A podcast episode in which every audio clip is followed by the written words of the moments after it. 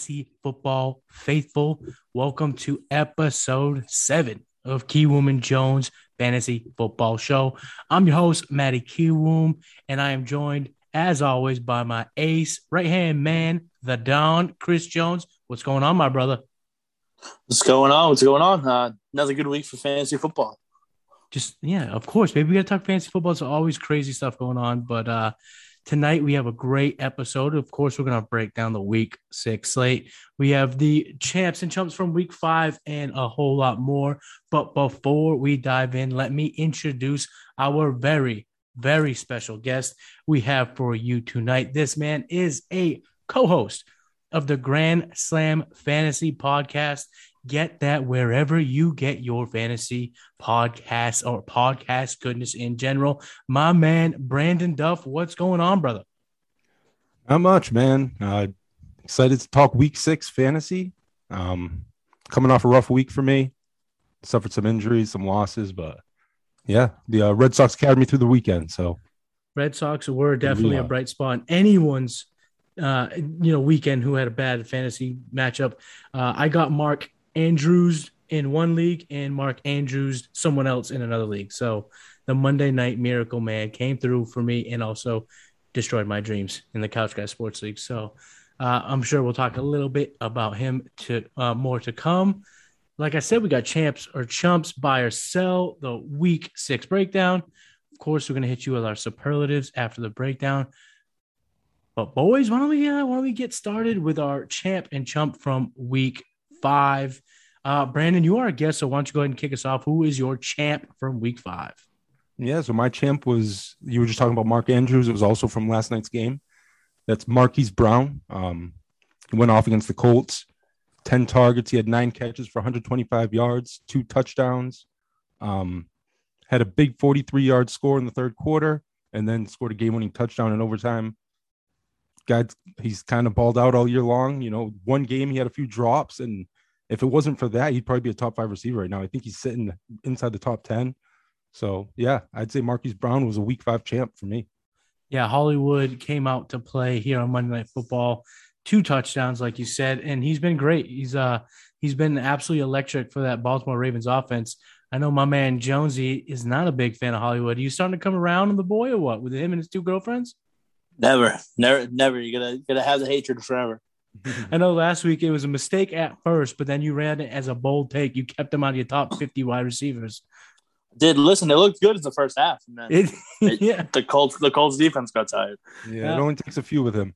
Yeah, he's so fast. that big long touchdown, and then the, at the end of the game was just icing on the cake of a very productive Monday Night Football. Jonesy, who is your champ from Week Five? Ooh, this is a good one. My champ from week five is has to be none other than the other Brown, Antonio Brown. Antonio Brown had a field day against Xavien Howard, eight targets, had seven receptions, 124 yards, and two touchdowns. Very great call by my my main man right here, Matty Keelan, saying uh, double touchdowns for Antonio Brown on, on the Twitter. Give him some respect yes, at Matty Keywoom, please, one time. Let's go. But, yeah, that was the my bold call from the Matty Keywoom calls. Call. Uh, I was not totally good, but it was actually a pretty good week for the calls in comparison to past weeks. Uh, I'll make mine short and sweet. My champ from week five is Kyle Pitts. Loves those fish and chips out in London. Had an absolutely baller day against the Jets. Destroyed them. Ran 33 routes. Saw 10 targets. Caught nine of them for 119 and a touch. And the man looked great doing it. Made a great one handed catch. Bullied some of the secondary in the end zone. Really, truly his breakout game. And I don't think uh, Atlanta will, will be able to put the cat back in the bag, regardless of Gage coming back or Ridley. This man is such a beast that he is here to stay, no doubt about it. Who's your chump, brother, in week five? Who's the guy that was like, get this man out of here? He's a freaking bomb in week five. Unfortunately, it's my starting quarterback in my my undefeated league that, that killed me it's going to be Derek Carr. Mm-hmm. Derek Carr throwing for just on just over 200 yards, an interception, no touchdowns. First game all year with no interceptions. I mean, no touchdowns. Um, six fantasy points this week. He got 6.24 in my league. Un, uh, unacceptable to say the least. Very, very, very much so. Um, making me second guess my my uh, my my thoughts on playing him the rest of the year. Yeah, yeah. I mean, it's two games in a row now where he's really kind of laid a little bit of an egg for the quarterback position. I mean, he was a little bit better against the Chargers, but yeah, like you said, about six points this past week at home against the Bears ain't gonna cut it for anyone's fantasy squads. Uh, my chump it's a sad one because this guy's been a perennial monster in fantasy. But I'm going with Adam Thielen. Three catches on two ta- uh, two catches on three targets, only 40 receiving yards. He's kind of proving a lot of the naysayers right when he said he is touchdown or nothing. Uh, but you're even seeing the targets go down over the past three weeks, which is not what you want to see from a guy like Thielen. So he is my chump from week five. Uh, Brandon, who is your chump from week five? my chump's Odell Beckham Jr. Um, been kind of a chump since he's gone to Cleveland. Just like Thielen, he was two catches on three targets. He only had 20 yards. He was fifth on the Browns in targets. He had a bad draw up early in the game. Um, I'm just kind of done with this guy personally. But yeah, that drop was so bad. And you know what's even it kind of rubs you the wrong way. I know these guys are all divas, these receivers are big time divas, but he kind of looked around like it wasn't his fault. Like the thing didn't clasp right off him. You know what I mean? I hear you. And he's just every time he was getting anytime he's got it cooking in Cleveland, it's followed by an injury, and it just maybe that's not the spot. Now you're hearing rumblings that he wants out. Surprise, surprise. Yeah, New England is a team that keeps popping up, but I don't, I don't, I don't know why they would go after him. Do you guys see that as a potential fit for an Odell Beckham trade this year? Maybe a couple years back, definitely not now. No, right? Yeah, I don't. I agree. I wouldn't go for him now uh, whatever. I mean, he's he's been an absolute chump, and, and I think most fantasy teams are, are benching him across the board because they just can't trust Odell Beckham. It just seems like he's still living off the uh, the ghost of that one handed catch, and has really not been the guy since uh, he's gone to Cleveland. So he is a chump in Week Five, and maybe he's a chump going forward. Now let's talk a little buy and a little sell. The people listen want to know like who should I go after? Who should I get rid of? And here's your chance to listen up and get a little bit of advice. Brandon, I like what you did there, kicking it off there in the champion chump, but why don't you go ahead and do the same? Kick us off. Who is your biggest buy in fantasy football right now? Uh, my biggest buy going into week six is Leonard Fournette, and uh, you should go after him quick too because he's uh he plays Thursday night. Um, if you look at his uh his the volume he's been getting. He's top 10 in routes run, targets, receptions, and receiving yards at running back after five weeks. He's got two games in a row with over 100 total yards. And the Bucs offense is just, you know, they move the ball. They're third in total points. They weren't top five in yards. He just he fits the bill, man. I'm going after Fournette.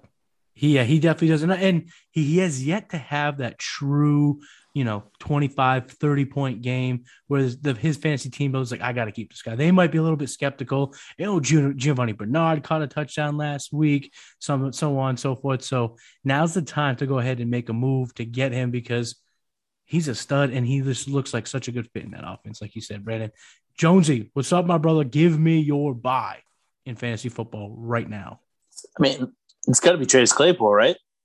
Juju done for the rest of the year. His targets going up, his volumes going up. Uh, the only guy he's going to compete with now is Diontae Johnson, who's just an absolute workhorse for that team. But even in the last two games that uh, Claypool has played, he played week three. He had 15 targets against Cincinnati, and he had six targets last week for a buck 30 and a touchdown.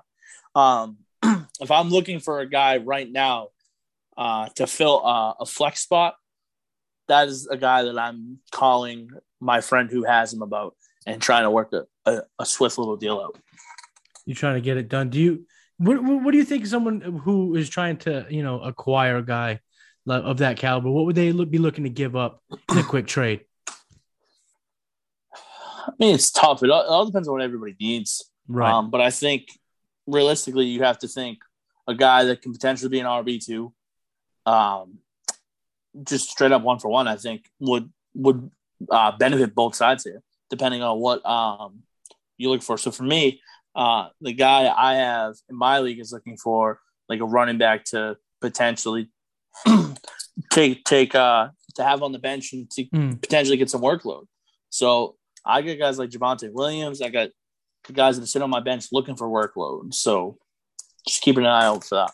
That makes sense. That's a, I think that's a good uh, a good move there. Take a look at someone on your bench who who who might be a starter somewhere else, and go ahead and and pluck Chase Claypool from that roster. My buy right now is another wide receiver, Stefon Diggs from the Buffalo Bills number two in air yards with 633, number two in deep targets with 11. And he is number five right now of wide receivers in target rate in 31.8%. Last week on Sunday Night Football, he was the first time of the season he had an under 80% snap share. Not what you want to see, but at the same time, this this Bills team, number one in offense, number one defense, are completely blowing everyone out of the water.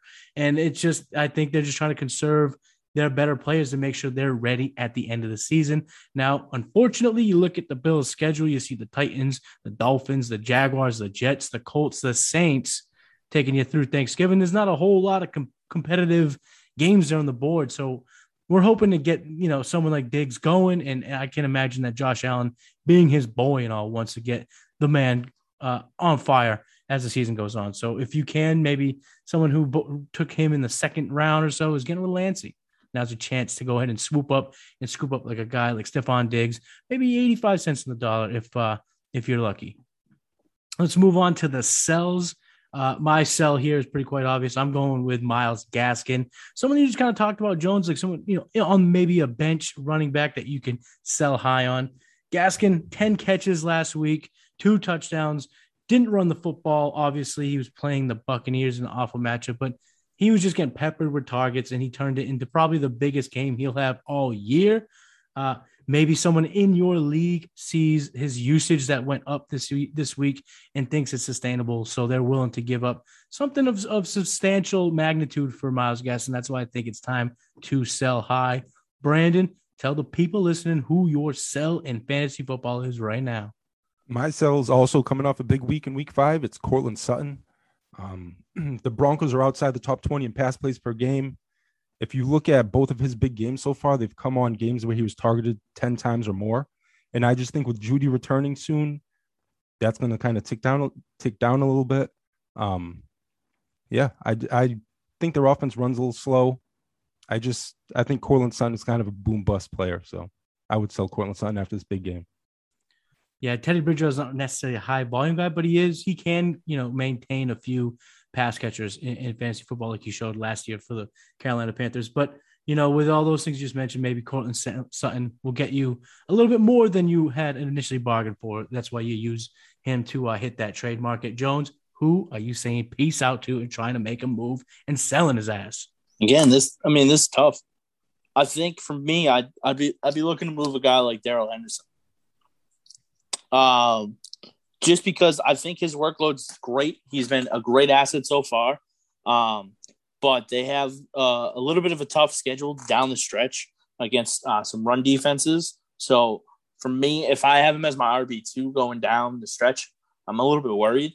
But I mean, not for nothing, he's getting a great workload when he's playing. You know, last week he had 18 touches for 99 yards and touchdown mm-hmm. 16, just under 17 points. He's averaging around, I think it's like 16, 6, just outside yeah. the top 15. So, I mean, I might be selling him while his value is a little high right now. And he does seem to get banged up virtually every single week. So, you know, and who knows one of the times that those injuries pop up, it sticks around, and all of a sudden, Sony Michel's the guy getting the carries. So, uh, you would get, I would imagine you could get quite a bit for a guy like Darrell Henderson right now. Um, and he, he could be. Ago, didn't he? Yeah, yes. exactly. Yeah. yeah. So he has missed a game, and uh, he's probably drafted as your RB three uh, if you did it if you uh, had a good draft. So that's somebody worth selling to you know fill a hole or two while he's absolutely killing it. Uh, before we jump into the week six breakdown, I'm gonna need a little bit of boost. I'm gonna need a little bit of energy. Jones, you got something for me? Yeah, no, I, I got something for you. Uh, let me let you in on a little secret here. Have you ever felt unable to focus, just tired and low on energy? Yeah, definitely. All right, so we understand that feeling. We understand it so well. That Key Woman Jones is brought to you not only by the Couch Guy Sports Network, but we're also sponsored by our friends over at Shocked Energy. Shocked Energy is a drink made by gamers for gamers. All their flavors come packed with 180 milligrams of caffeine to ensure that no matter what you're doing, your focus will always be razor sharp to keep you performing at the top of your game. Their formulas are designed to specifically give you high energy boost when you need it the most while ensuring to avoid the jitters after too much caffeine consumption. Head over to www.shockenergy.com and use the pro, promo code, excuse me, CGSN today for 10% off your order. Check out their green apple flavored box or even their watermelon flavored box. I personally have been drinking the watermelon flavored box for two weeks now since we've had them. And uh, not only am I razor sharp, but it's helping me gamble. It's helping me do fantasy football. It's helping me. It's helping me do everything in life because I'm staying focused. So trust me when I tell you this is a product you want to get behind. Oh, and don't worry to all the Kiwoom and Jones listeners worldwide, they ship worldwide. Get your shock energy today and let us help you gain your focus and energy back. Jones, I got to admit, man, you've looked more focused over the last couple weeks, and now I know your secret. Mm-hmm. Shocked energy, baby. And when my shocked energy crate comes in, you better believe I'm gonna be real sharp here between the ears, zip zapping through the the weeks ahead breakdown. See, I couldn't even get it out because I'm not entirely focused like I will be when my shocked energy comes in. So shout out to shocked energy. You guys are a great friends of the Kiwoom and Jones Fantasy Football Show. Boys, are we ready to uh spring off that diving board and go headfirst into the week six slate breakdown. Absolutely. Ready? Let's get let's get going. Let's get it going. First and foremost, the Atlanta Falcons, New Orleans Saints, New York Jets, and the San Francisco 49ers are all on bye. So if you have any of those guys on your team, get them on your starting lineup. No one likes the guy in the league that starts dudes on bye. Don't be that guy. Don't be the taco in your league. So why don't we get it started with the Thursday night football matchup? The four and one Tampa Bay Buccaneers head over to the Philadelphia Eagles and take on that two and three football team. We have an over under of 51 and a half. So points are expected. You're starting Tom Brady. You're starting all three receivers, right? Yep. I am. Yep. And like Brandon said, you're definitely starting Leonard Fournette at this point. Uh, anything on this offense that you want to, any of the one you guys want to bring up before we keep it moving, Brandon? I think the word is Gronk might be back this week. Is Ooh. that? I've, I've been hearing rumblings about Gronk being back. Correct? Yeah, I think I think Gronk is also on the table too. There, might be starting Gronk as well. Just an absolute bonanza start, everybody. Now, if Gronk is active and he is rumored to be at or near 100%, uh, does that worry you in terms of the three receivers, or do you think Brady can keep all four balls in the air, Jones? Um, it's gonna worry me for one of the receivers. I don't know which one yet because realistically, at the beginning of the year, we, we all thought it was gonna be Mike Evans, but Mike Evans has been a stud so far this year, and, and not only has he not really been touchdown dependent after week one, but he's been a solid performer for them. And I honestly think if it's going to affect anybody this week, it's going to affect uh, Chris Godwin. Mm-hmm. He's a little banged up. Mm-hmm. So give or take there, but I think Antonio Brown's a big boom this week. I think Mike Evans is a solid play, and if Gronk plays, that's another solid top ten tight end option right there. No question about it. Uh, and if you let's just say you were in, in a little bit of a pickle, uh, you're you were starting Kamara and Mike Davis or so. Uh, would you go to Giovani Bernard as your starter this week, Brandon? Uh, I would try to stay away from that. Two touchdown uh, dependent. Yeah, there's some there's backups that are starting right now. Maybe you could get your hands on like William Darrel Williams or um, I mean Damien Williams or uh, Devontae Booker, Darrel Williams, all that whole right. crew. Yep, that whole crew of uh nobodies that are all of a sudden fantasy relevant. Check your fantasy wire. I would personally stay away from Devontae Booker. Personally, I just think the Giants' offense, if Daniel Jones isn't there, and it's getting run by Mike Glennon, it's just going to be an absolute dumpster fire. Yeah, you could be right. You could be right on that fact. Yep. Uh, I think that's going to cover pretty much the Tampa Bay Buccaneers. Let's move over to the uh, Philadelphia Eagles. You're starting Jalen Hurts, the guy's just been an absolute monster uh, right now. Uh, DeVonta Smith, you're starting him too. Now, but tell me about the running backs, Jones. Gainwell, Sanders, who, how, where do you have those two guys ranked, and where do you see uh, them uh, producing for on this Thursday night game? Um, well, I have Miles Sanders outside of the top twenty-five this week. I just I don't like I don't like their matchup for him this week. I like Kenneth Gainwell. I have Kenneth Gainwell a couple spots ahead of him, mm-hmm. but other than that, I don't I'm not sold on Miles Sanders this week. I would stay away. Completely agree. I got Sanders at 36. I got Gainwell at 34. I just they gave him a bunch of targets. It felt like a squeaky wheel game, and he went for six yards. Didn't do anything with Sanders? it. Sanders? Yeah.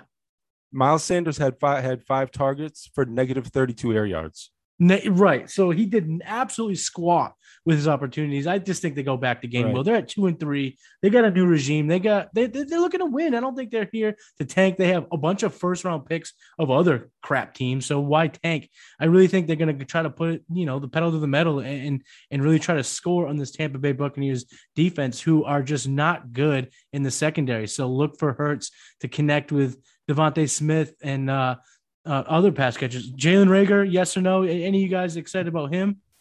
No. No, no, Jalen. I'm not playing it. The only other guy maybe for me is uh I know Dallas Goedert got added to the COVID uh, reserve list, so maybe Zach Ertz.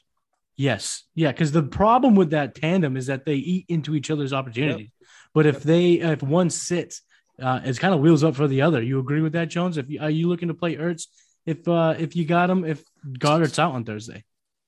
Yeah, no, hundred percent. I would agree with Brandon there. Yeah, I got them both right now at twelve and thirteen. But if uh, Goedert's out, you, I could see Ertz going up a few spots for sure. Uh, let's go ahead and fly across the pond and talk about the second London game in this short season. The one in four Miami Dolphins play against the 0 and 5 Jacksonville Jaguars over under 45.5. So it's not looking to be a shootout on the slate, but you never know. Sometimes you get two crap teams. You send them over to London and you get a little bit of fireworks. Uh, in terms of the Dolphins, Brandon, you excited about anybody on the Dolphins this week? Not really. I mean, the NFL really sends over the cream of the crop for these London games, huh? Just the Jets and the Falcons last week, and then the Dolphins and Jags. Yeah, let's go ahead and send over one combined win for for right. the the fans right. over in London. Yeah, so no, on the Dolphins, no, honestly, like you said, uh, Myles Gaskin, he was involved in the pass game a lot last week, but he's been super inconsistent. Maybe Gesicki, if you're if you're weak at tight end. I don't really like any of the receivers for them. I don't know. I'd stay away from most of the Dolphins personally. How do you feel about that, Jones? You looking to do the same thing, kind of stay away from the Dolphins, or are you looking to play Gesicki? Well, I mean, if if that that awful quarterback's coming back, I'm staying away from anybody on that team. So Tua comes back, you're out. Oh, 100%. Yeah, yeah I, I completely true. agree with that. I got to be honest here. Uh, I do like Gesicki. I got Gesicki ranked as my number four tight end Hank going into week six because the Jaguars, they're just not good against tight ends. They're about they're in they're outside, you know, they're in the bottom five teams in the league in fantasy points allowed to tight ends. But the problem is if Jacoby Brissett doesn't play, Tua doesn't throw it to Gesicki. He showed that in the beginning of the year. So if Brissett's in, I'm all over Gesicki. If he's not, I'm out. Now let's talk about the Jacksonville Jaguars. Trevor Lawrence, James Robinson, Laviska Shenault, uh, Marvin Jones, Dan Arnold's name's kind of going around the circles. Brandon, who do you like in the Jacksonville Jaguars offense? The same guy like last week, and that's James Robinson. And outside of that, I'm I'm looking to stay away.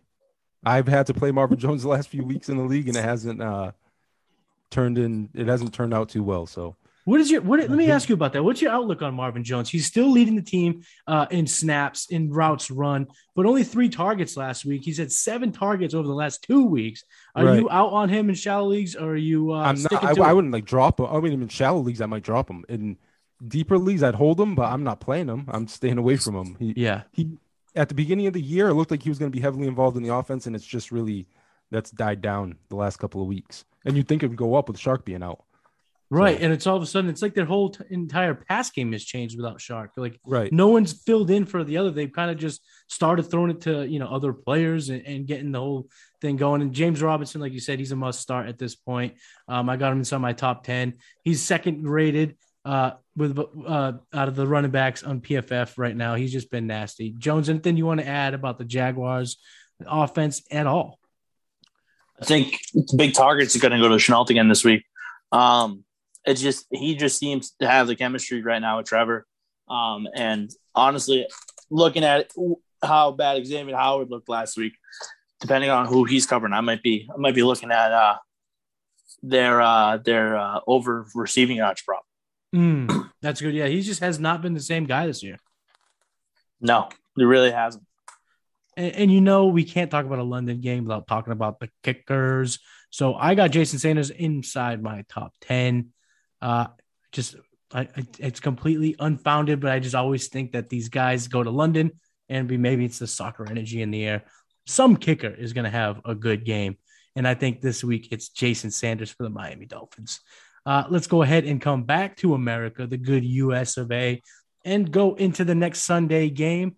The three and two Cincinnati Bengals are three and a half point favorites as they travel to Detroit and take on the winless 0 and 5 Detroit Lions. Over under 47 and a half. So there may be a little bit of scoring here. Uh, where do you got? I mean, obviously, a lot of this is going to come from the Cincinnati side. Brandon, who is your favorite pass catcher this week for the Cincinnati Bengals? Well, after for me, it's Ja'Marr Chase. I like T. Higgins a lot. I've always liked Tyler Boyd, so I like all three of their pass catchers. But Ja'Marr Chase is just that dude's a big play waiting to happen. They're targeting him a ton. He leads the team in targets. Yeah, Ja'Marr Chase is the guy, and I'm hoping Mixon gets a a full game's worth here of of work because the Detroit Lions are pretty weak against the run, as always. Yeah, I'm glad you bring that up. Detroit Lions are dead last in fantasy points allowed to running back. So if Joe Mixon can get the workload, Joe Mixon may eat. Jones, how do you feel about J- Joe Burrow this week? And then go ahead and add anything you like on the offense in general. I have Joe Burrow in my top 10 this week. He could absolutely light them up. I think that's what I'm thinking. I think I think him and Ja'Marr Chase. I have Ja'Marr Chase inside my top ten as well. Um, I have him at eight. I just I don't know. I, I like this matchup for um for both sides. Like, don't get me wrong, we've seen how uh, Minnesota struggled against them, but besides like Justin Jefferson when they played last week. So I mean, I'm just looking as a whole here. I I love Ja'Marr Chase in the spot. I even like Tyler Boyd as a a solid flex option. Tee Higgins has just missed too much time this year for me to even uh, look at him. Yeah, you got to let him kind of get healthy uh, on your bench that if you can allow it. I got all three of them in my top 30. Actually, I don't. I got Boyd at 31, so pretty close. Uh, I just they, they're high powered offense. They're rolling right now. James Joe Burrow is looking pretty good. Uh, they could absolutely go ahead and smoke the Detroit Lions. Now, if they do, if they come out and put on a, a good offensive show, that's going to lead the Detroit Lions to be the catch up mode or go punch for punch with them. But who do you like from the Lions side, Jones? I mean, besides DeAndre Swift, uh, relatively no one, honestly. I mean, I have a sleeper in my top 50, uh, and that's the guy that we talked at the beginning of the year being, the know, one guy out in Detroit. He's starting to get the target share out there. Uh, Goff's starting to trust him a little bit, so hopefully we see more and more of him. Uh, but that's Amon, Amon-Ra St. Brown. We've been seeing the target share go up. We've been seeing the receptions go up. Just have to get him in the end zone. Once he gets in the end zone, he's going to be talked about much more. Yeah, I agree that he you're starting to see his usage go through the roof. Uh, I, of course, love DeAndre Swift, have him in my top 10. Jamaal Williams, you can go back to the well. He's, you know, he's getting good enough uh, work in the passing game and in, in run. Brandon, let me ask you this, though. How do you feel about TJ Hockenson in his back to back dud weeks? Yeah, I'm I don't know. He was. I mean, at the beginning of the year, he was looking like he was about to crack into that top three tight ends. But yeah, it hasn't looked good the past few weeks. You got to hope with Cephus out, maybe a couple more targets. But yeah, I'm with Chris when he said DeAndre Swift is like you're obviously starting DeAndre Swift outside of him. I mean, I guess at tight end you would be starting Hockenson. You probably don't have a better guy than him, but yeah, no, I'm I'm a little concerned about him. I, I agree. Uh, more on him to come. Uh, but yeah, it just it seems like it's DeAndre Swift and it's a bunch of maybes on that Detroit Lions offense. Uh, let's go ahead and move on to one of the premier potential shootouts here on the slate. The two and three, I can't believe I'm saying that the two and three below 500 Kansas City Chiefs are six and a half point favorites as they travel east to take on the Washington football team in their two and three record. 55.5 implied game total. Shows off a potential shootout. Uh, let's talk about the Kansas, Kansas City Chiefs and the big news about Clyde Edwards Helaire. Hurt his knee. He's going to be out, what sources say is multiple weeks. Uh, are you firing up Darrel Williams this week, Brandon?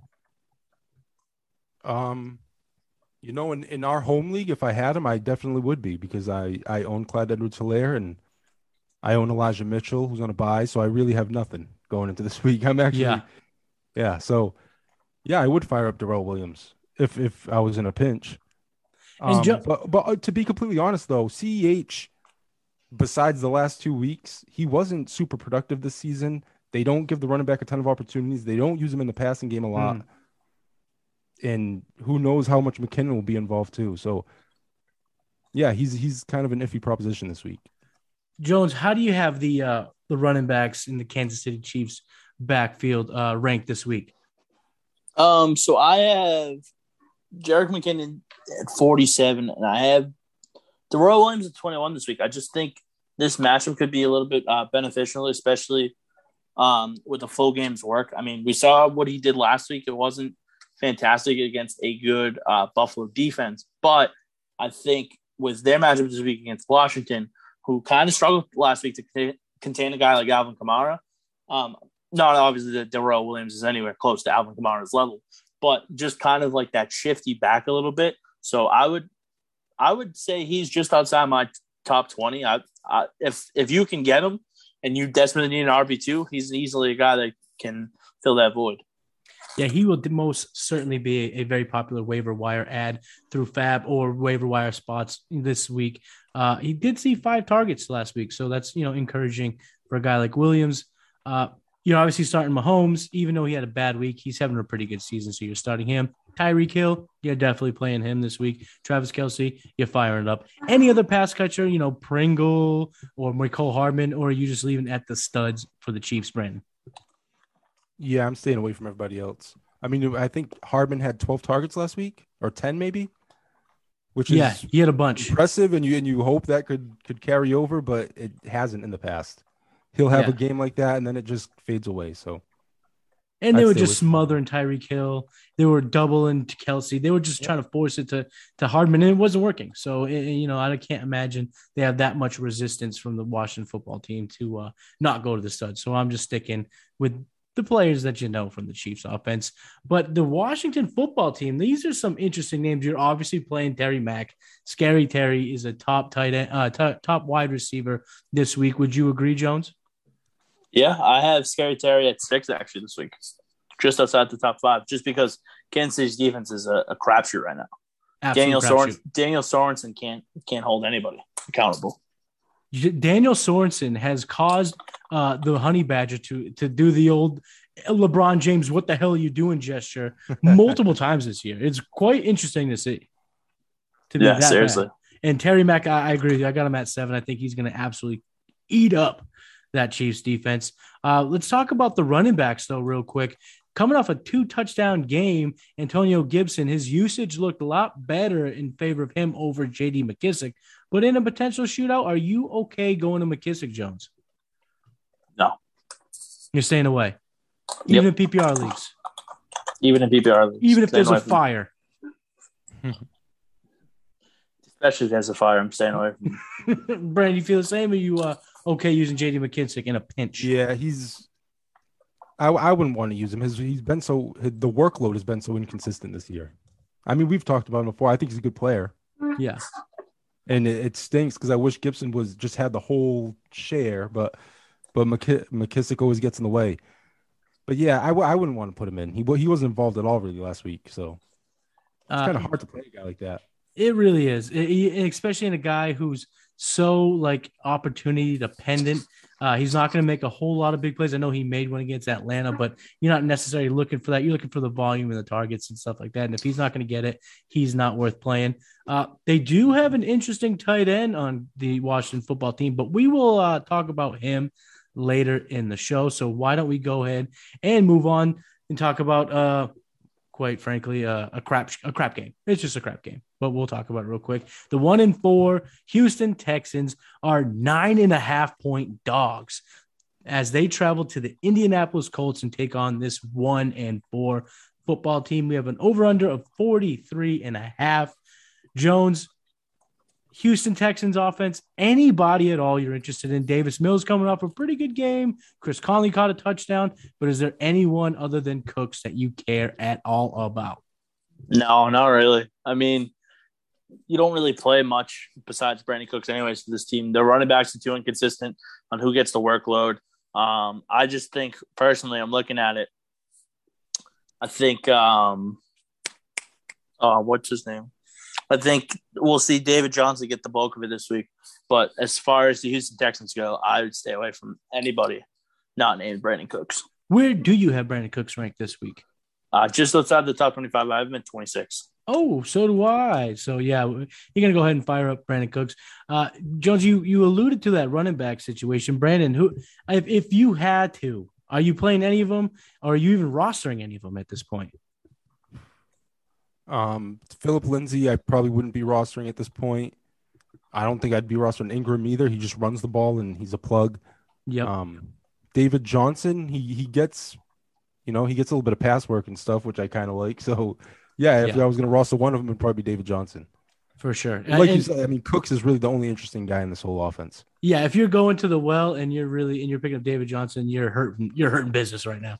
No doubt about it. But I mean, if you're gonna if you're gonna roster anyone in that backfield, I would take him. He's he's got the highest upside and, and he's probably the best pass catcher out of the bunch. Uh, the Indianapolis Colts coming off a pretty good fantasy matchup against the uh, Baltimore Ravens on Monday Night Football. Carson Wentz coming off a 402 touchdown game. Uh, Michael Pittman mossed uh, Jason Everett and, and scored a touchdown, looked real good. And obviously, Jonathan Taylor is a no doubt stud. Jones, anyone uh, other than those three guys you're going to, or anything you want to elaborate on those three guys in the Indianapolis Colts offense? Uh, Michael Pittman Jr. is the top 25 receiver in fantasy this week. Um, mm-hmm. He just his target share just keeps going up through the roof with Carson Wentz uh, at the helm. They're, they're getting good chemistry together. It's reminding me a little bit of Carson in Philly when he had uh, Alshon Jeffery. It was just all reliable. He can get him the football. Um, Pittman also finds his way to get open from time to time. So I, I like him this week. Another guy I like, I mean, if you're in like this big of a pinch for tight ends. Mo Alie-Cox is just keeps keeps getting looked at from Wentz as well. So other than that, I think everything's really self-explanatory. Yeah, Mo Alie-Cox had a pretty good game last week. Uh, that it seems he's emerging as probably the uh, most dynamic pass catcher out of the tight end group. Uh, but Brandon, anything you want to add on the Indianapolis Colts? Uh, uh, more specifically, uh, Carson Wentz. Are, are, you okay playing him in two QB or Superflex leagues? Houston sucks. So yeah, I, I yeah, would, if, yeah. yeah, Wentz might make my lineup. But um, sure. I just actually want to touch on what Chris was saying. Pittman, Pittman looks like a, a absolute alpha receiver to me. Yeah, and and I agree. Like Carson Wentz is the kind of guy that will throw in. A, he'll make those dangerous throws, and Pittman will go steal it from the defender. Mm-hmm. Yeah, yeah, he's not afraid to go making those 50-50 balls, like you mentioned, Alshon Jeffery, and, and, also when you watch them play, they do have designed plays to get him the rock. So if he's just if he gets two or three or four, you know, design targets, that's just going to add to the floor of Michael Pittman. And I agree with you, Chris. I I, I think he's a beast this week. I got him uh, ranked currently as my t- uh, my wide receiver twenty seven. So I'm going back to that. Well, uh, let's go ahead and move on to the next game. Uh, the Los Angeles Rams, the four and one Los Angeles Rams, head east to take on the one and four New York Giants. Rams are 10 and a half point favorite. We have an over under of 47.5, which, into my opinion, is good enough for some fantasy goodness. Stafford must play. Cooper Kupp must play. Robert Woods after last week, big game. Brandon is Robert Woods back in everyone's good graces and a must start receiver. I, I think he should be treated that way. Yeah. Um, he's he's been fantasy point production wise, he's been good so far this year. He's been I think he's wide receiver 22 right now, and most people have considered him to have a down year.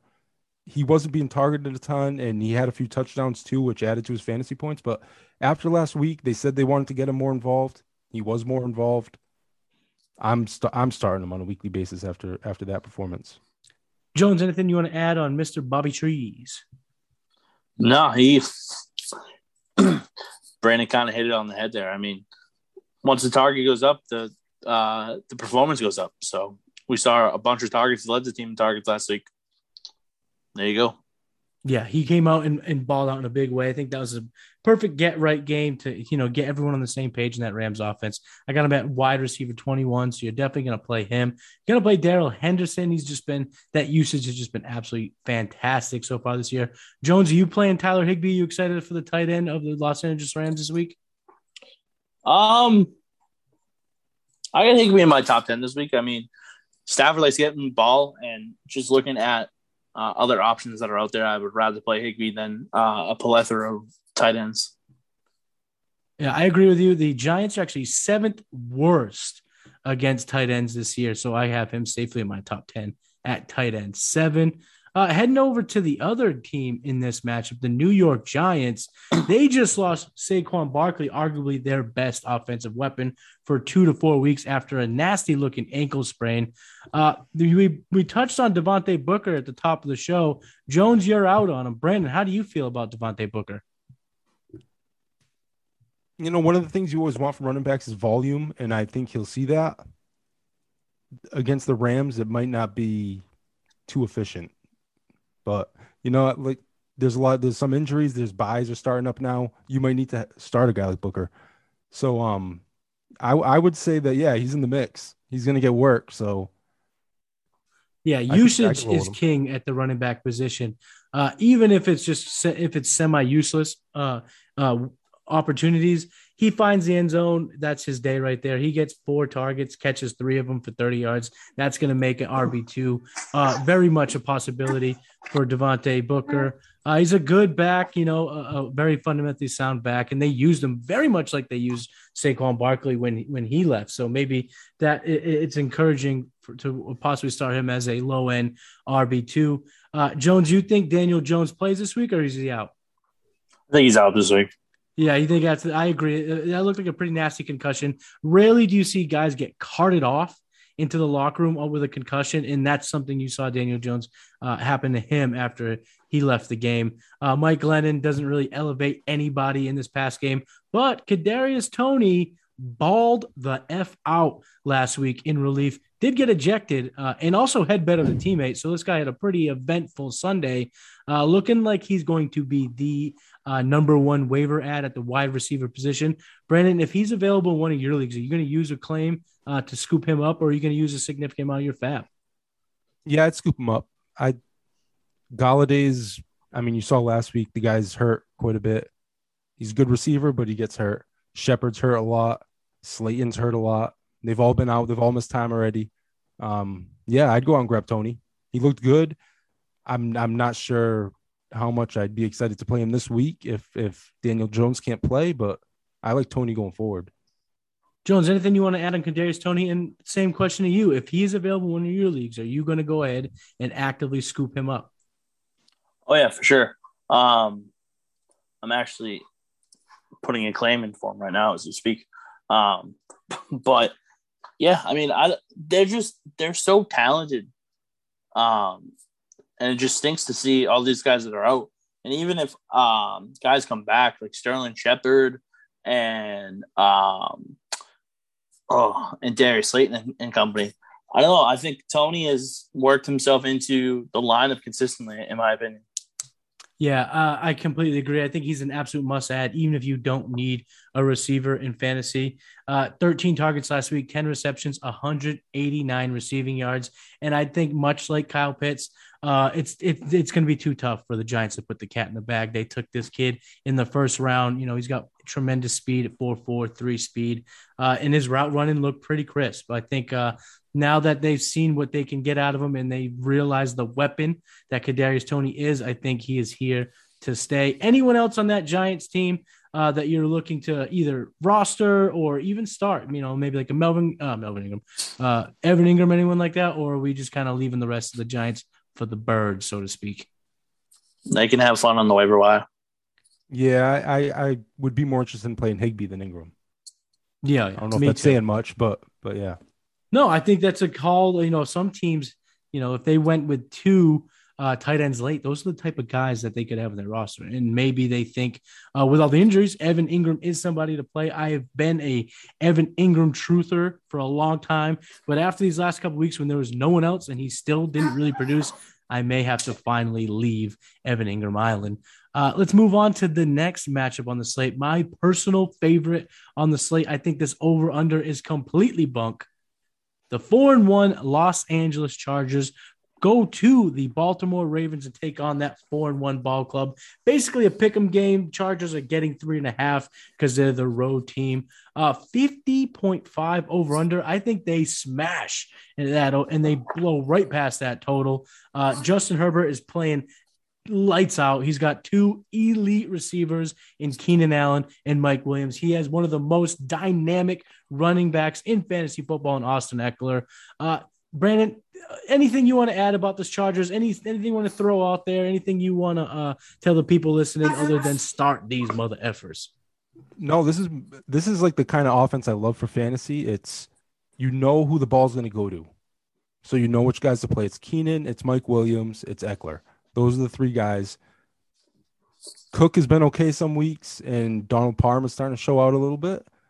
But I'm starting. It's Keenan, Mike Williams, and Ekeler. Those are the three guys. Oh well, and Herbert, of course, too. But the three skill players is Keenan Allen, Mike Williams, and Ekeler.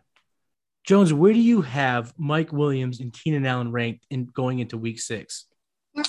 Both inside the top fifteen. I just think we've seen how bad Baltimore's secondary really is. Yep. Um, it's not great.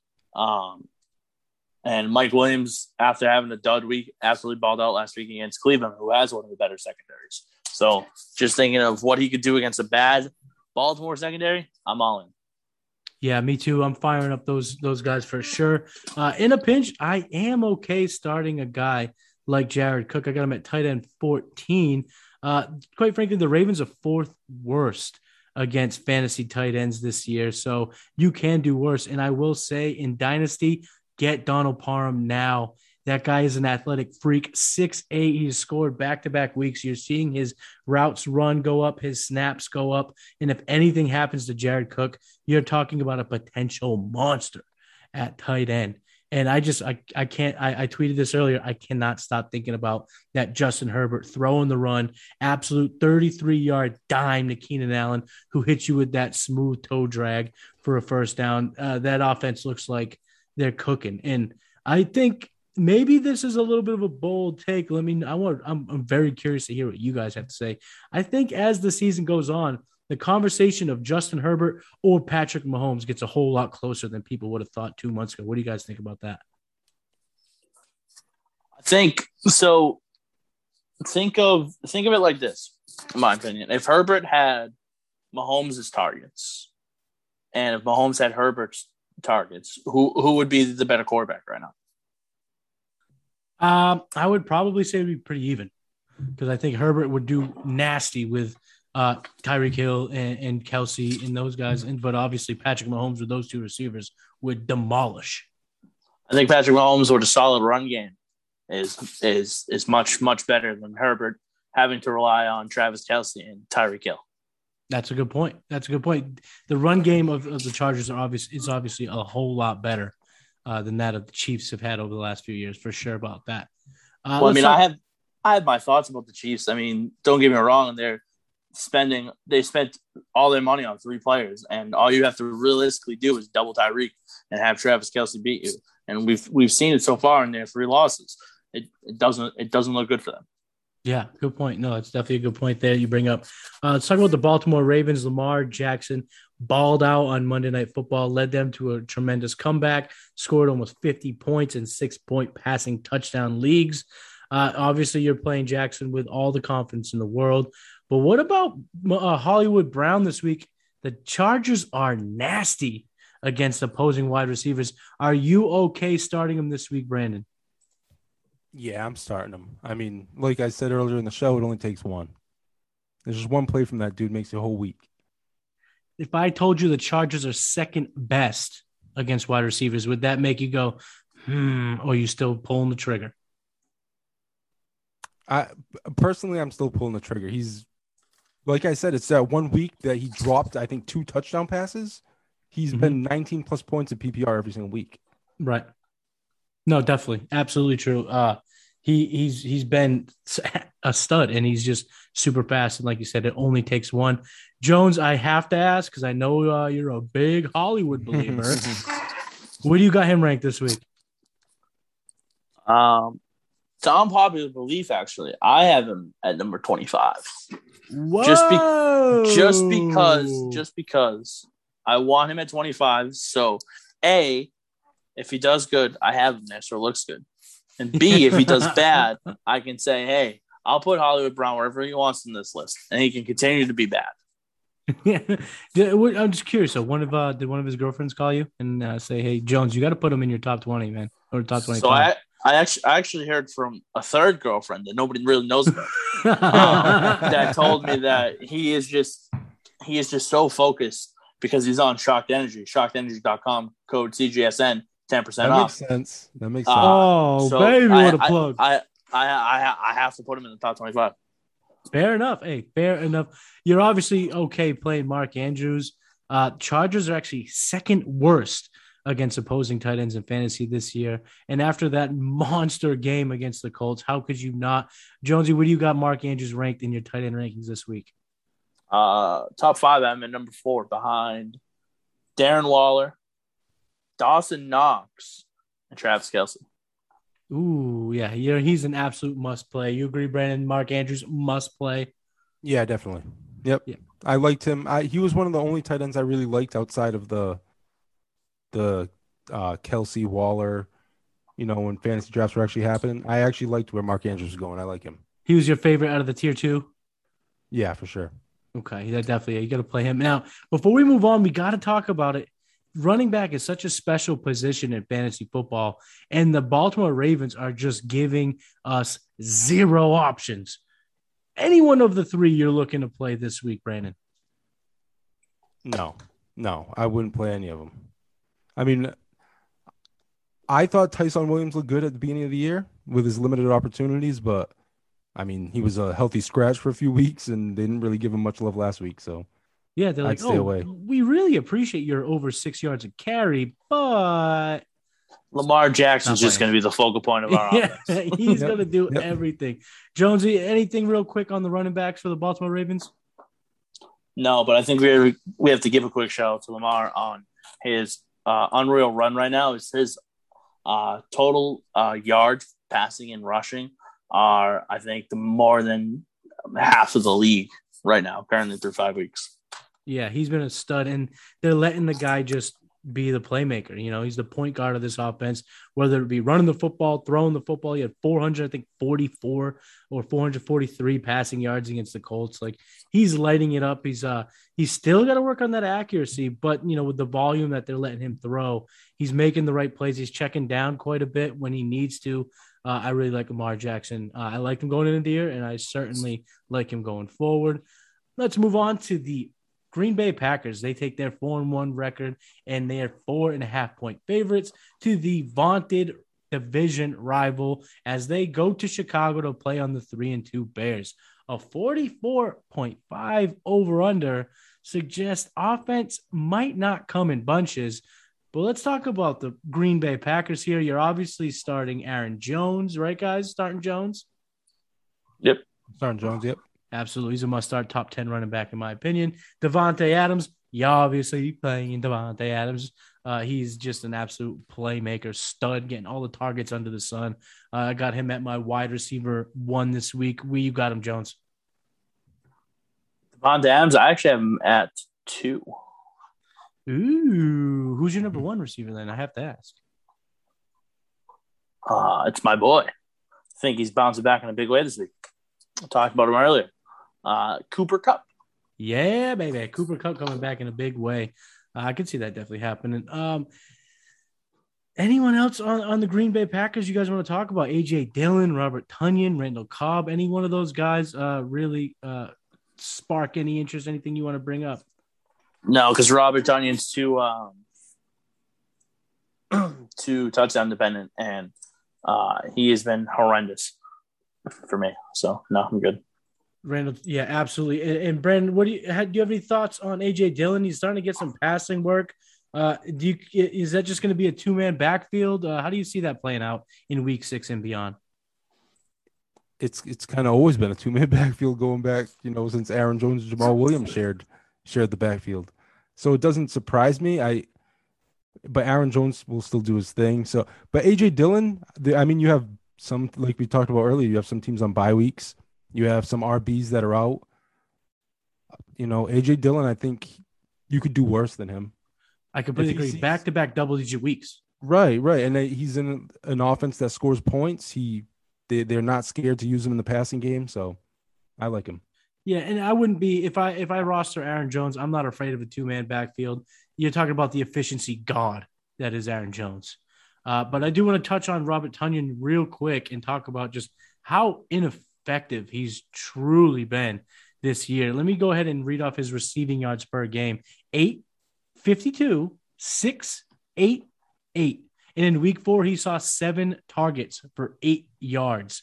Uh, I just think he's an absolute bum. I think last year was a flash in the pan. And this week, I got him at tight end 25. Stay away. Let's go ahead and move to the Chicago Bears. They still won't have uh, David Montgomery. Damien Williams looked good, but so did Khalil Herbert. How do you see that backfield playing out in week six, Brandon? Um, I could, I could see them kind of doing what they did last week. They split the carries a little bit. Um, I think they'll probably keep Williams involved in the passing game a little bit more. But I mean, Damien Williams, in my opinion, is I'd feel pretty comfortable starting him. Jones, I think you're watching a little wrestling too loud over there, but but I do like it. I do like NXT. Shout out Suplex Biddies, the number one wrestling podcast on the CGS network. Uh, I love that show uh, that my man Chris Jones is on. But Jones, how how do you see that backfield playing out in Chicago? Herbert or Herbert, uh, Khalil Herbert versus uh, Damien Williams. I think Damien Williams is the feature back there. Um, I have Damien Williams this week inside the top twenty again. I like him. Um, I'm at 15. I like I like him. I liked him last week. I think getting the starter workload. I'm not really nervous of Khalil Herbert. I think Herbert will take some touches away from him, but not a ton. Yeah, I'm looking to add Herbert in deep leagues as a stash, but Damien Williams was getting all the, the valuable touches, got the touchdown, and looked pretty good. Uh, that was a great call by you last week, Jones, on Damien Williams. So uh, go back to the well, if you will. Now, let's talk real quick about the pass catchers for the Chicago Bears and the quarterback. Uh, Justin Fields, is he going to play? Um, I haven't read much about it, honestly. Yeah, something about a knee, but it seems like he's going to be good to go. Uh, are, are either you guys? Do you have any faith in Allen Robinson going forward? No. Nope. Neither one. Yeah, I mean, you're talking about someone. I drafted him in multiple leagues, thinking he was the safest wide receiver in that fifth, sixth round range, and he's been nothing but he's been an absolute bust. And uh, it's getting to the point now where you got to find other options. You can't keep wheeling them out there and trying to fit a square peg in a round hole. So uh, I would go elsewhere with Allen uh, if you have Allen Robinson. You guys uh, on Darnell Mooney this week at all? Only in the pickle, but no. Yeah, I got him at wide receiver 38. Oddly enough, ahead of Odell Beckham, Brandon's week five chump. Uh, but yeah, you uh, if you're gonna go to the, the, if you're gonna go one of the wide receivers of the Bears, you are again hurting business, and it's time to maybe uh, try to make some moves to improve your wide receiver room. Let's go ahead and move on to the two and three Minnesota Vikings travel east to take on the two, the three and two Carolina Panthers. Minnesota Vikings. It looks like Dalvin Cook will be back this week. Uh, are you uh, playing Dalvin Cook with confidence, Jones? No. I think that injury is a big concern, and I think he's just going to be too inconsistent, not only this week but for the rest of the year. So I have to ask then, uh, if he's going to be inconsistent, maybe even miss uh, some some drives, and they kind of alternate more. Where do you got Alexander Mattison this week? I got him inside the top twenty-five. I got him ranked twenty-two. And then, so what do you have Cook? Uh, seventeen. Okay. Okay. Wow. So you're you're you're heavily throwing the caution flag for Dalvin Cook team builders. Yes. No, no doubt about that. And then we're all all K playing Justin Jefferson. He's an absolute stud. Got him at my in my top five. Uh, Brandon, how do you feel about Tyler Conklin this week? I'm not a huge Tyler Conklin guy. I, me neither. Me neither. What I mean, yeah, like, yeah, I like put him in that well of uh, whatever bums in the tight end carousel. Yeah, he's he. If he finds his way in the end zone, he'll be worth playing. But other than that, I don't. I I I try to find a better option than Conklin. I agree. And what about Adam Thielen before we move on? I like Thielen. I, I go back to the well. Um, I think he's a good receiver. I like how Cousins targets him a lot in the end zone. So, yeah. Yeah, much like uh, you know, he might be tight end, uh, not tight end, touchdown dependent as as you can get as a receiver, but the thing is, Cousins chucks it his way in the red zone and in goal line opportunities. So a touchdown is definitely in the realm of possibilities. Jones, where do you have a Thielen rank this week? 24. I'm a, got him a little low this week. Yeah, I got him at 32. Oh. I'm a little nervous. I like that Carolina defense in this over under. Uh, it's not one of the highest on the slate. It's not terribly low, but 46.5 isn't really uh, one of my favorites to see. Uh, let's talk about the Carolina Panthers. Darnold had his first big bust of the 21 season. Uh, what do you got Darnold ranked uh, this week, Jones? Uh, let me scroll up real quick. I have Sam Darnold at 12 this week, actually. Yeah, I'm, I'm, I, don't, I don't trust Minnesota's defense. I agree, and especially you know Carolina's at home. I got Darnold at at 13, so I'm okay using him. It looks like Christian McCaffrey could make his return this week. Uh, Brandon, if you roster Christian McCaffrey, do you have any type of hesitation putting him right back in that lineup? No, I'm playing him. Yeah, right. You him. have to. Yeah, I don't. There's not a single person in the world that's involved as much in their offense as he is in his offense. I mean, the the workload he gets is just unparalleled. And even if they cut his snaps significantly down, he's still looking very much like a potential running back one with the yep. you know what he can do, and he can take some to the house. He's not like slow by any means, so he's absolutely a weapon anywhere you put him on the field.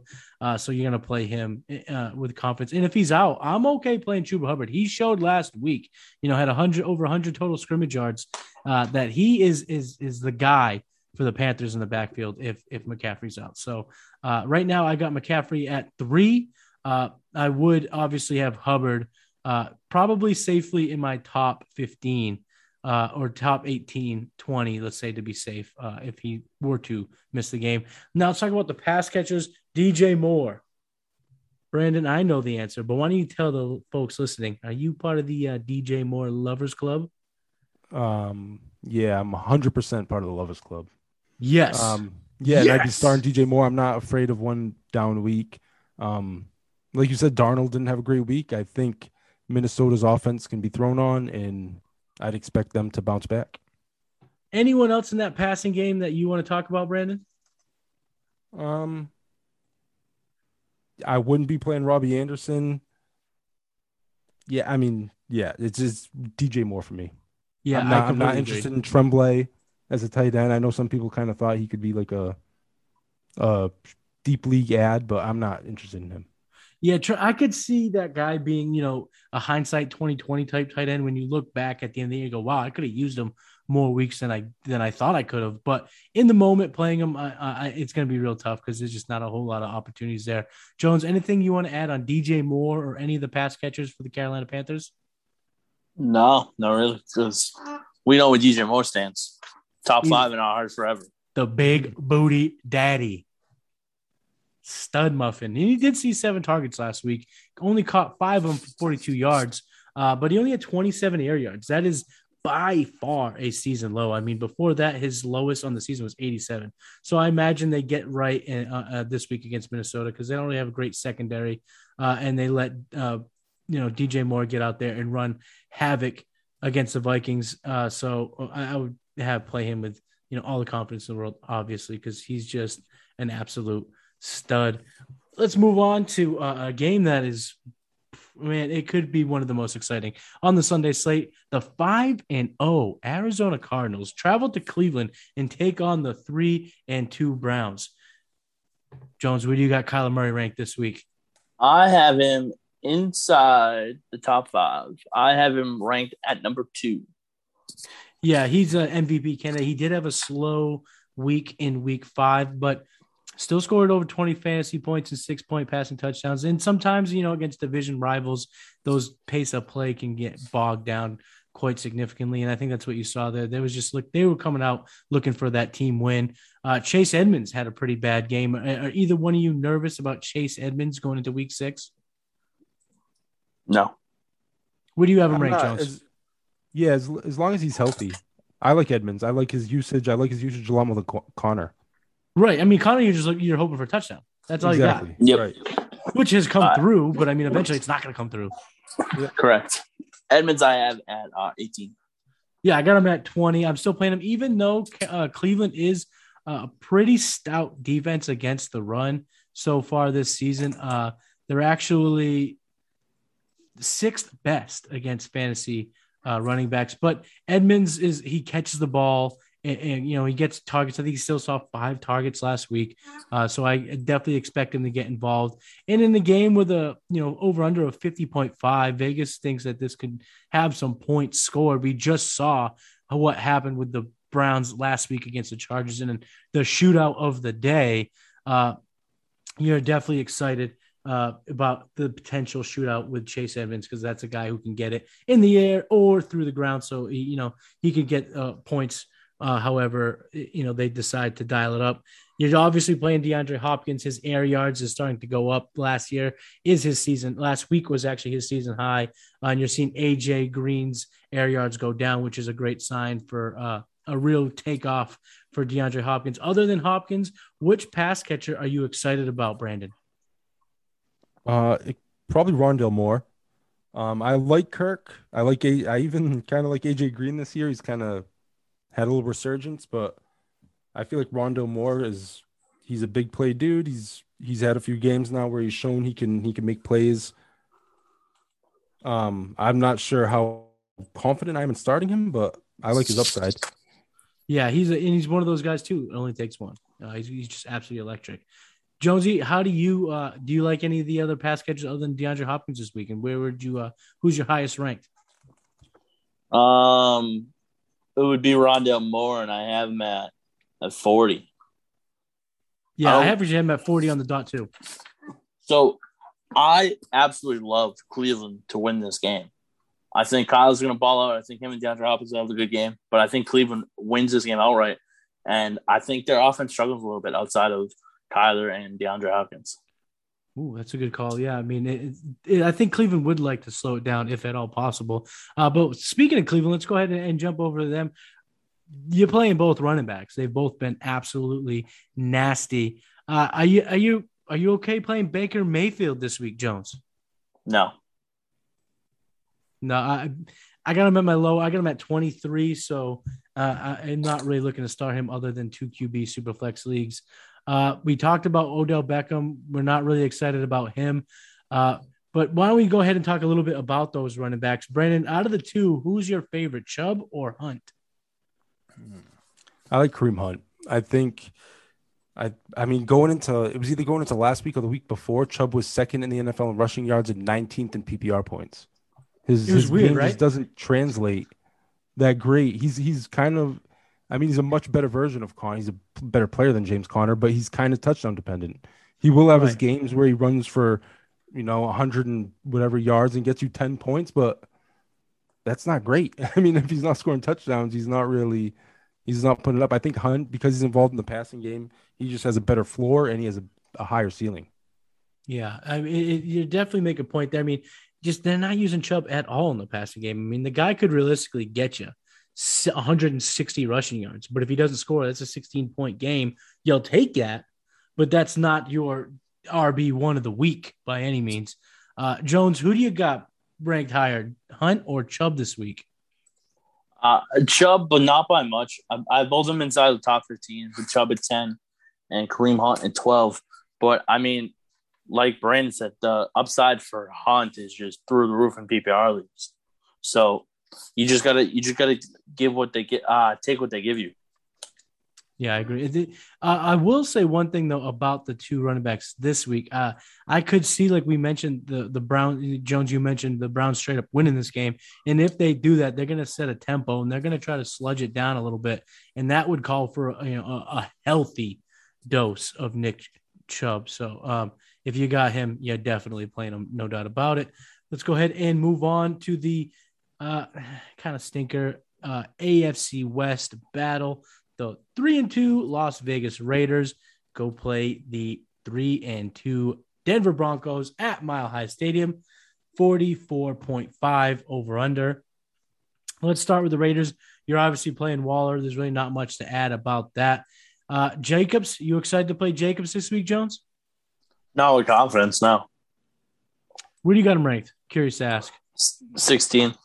Yeah. So if you if you drafted him as your wide your running back two, you're okay with that. But if he's your running back one, uh, no. it's not. Yeah, it's not gonna play out well for you this week. Uh, any pass catcher you like for the Las Vegas Raiders this week, Brandon? Um, like you said, outside of Waller, uh, not really. I mean, Henry Ruggs has that big play potential, but yeah, I, am not. I'm not huge on any of the Oakland Raiders pass catchers, which is kind of why I'm down on Derek Carr this week. One of the things I did want to say about Jacobs, he has had five targets the last two weeks, which is kind of intriguing for him. He wasn't really involved in the passing game before, so I'd be like, I'd kind of watch to see if he keeps uh, getting that kind of volume in the passing game. Yeah, it's funny. Last year, going into the year, it was kind of rumored that he was going to be used more in that bell cow role. It started off that way and then kind of faded away. This year, it seems to be kind of slowly irking its way into that uh, that type of mold for Jacob. So uh, definitely something to look out for. Uh, I got uh, Henry Hunter Renfrow at 33 this week. Derek Carr just goes to him in big spots. He's had double digit guy in PPR scoring every week this week. So if you need somebody in your flex, you got a bunch of guys on buy or whatnot, or you're dealing with some injuries, that's a guy you could put in. And yeah, his his ceiling's not super high, but his floor is pretty high in, in my opinion. So I'm not necessarily opposed to going to the uh, Hunter Renfrow Well, let's talk about the Denver Broncos. Teddy Two Gloves, that's your boy, Chris. How do you feel about him this week? I just I think he's a struggle this week. Not not big on him. I think this week though would be the week we see Javonte Williams finally break out and have his solid game. I haven't been top twenty this week. Are you part of the hashtag Free Javonte Club? Absolutely. Oh. Uh, co-founder, CEO, um, part owner, whatever you want to say. oh, I would love to see a healthy workload for Javonte Williams this week. He's just been an absolute beast. He's uh, top five in the league and, and missed tackles forced. Uh, it, when they give him the reins, I think that kid has a chance to be real special. Uh, Brandon, uh, do you do you like uh, Melvin Gordon this week in a potentially run heavy game script? He, I mean, I like Javonte Williams a lot better, but I, if another guy that if I was in a pinch, I wouldn't like. I think you could do worse than Melvin Gordon. I, I'm part of the hashtag Free Javonte Williams crew as well, but yeah, but I, would, I would play Melvin Gordon if I had to. Hashtag Free Javonte and also all three members of the DJ Moore Love Fest Club. Uh, I love to see it, fellas. He, Melvin Gordon did see one of his highest usage percentages last week, but it didn't matter. He was still outproduced by Javonte. I think that kid's time is coming. Let's talk about the pass catches. You weren't really high on uh, Teddy Two Gloves this week, Jones. Uh, what about Courtland Sutton or Tim Patrick, Noah Fant? You excited about any of those guys? No, not really. You think the passing game could really struggle for Denver? Yes.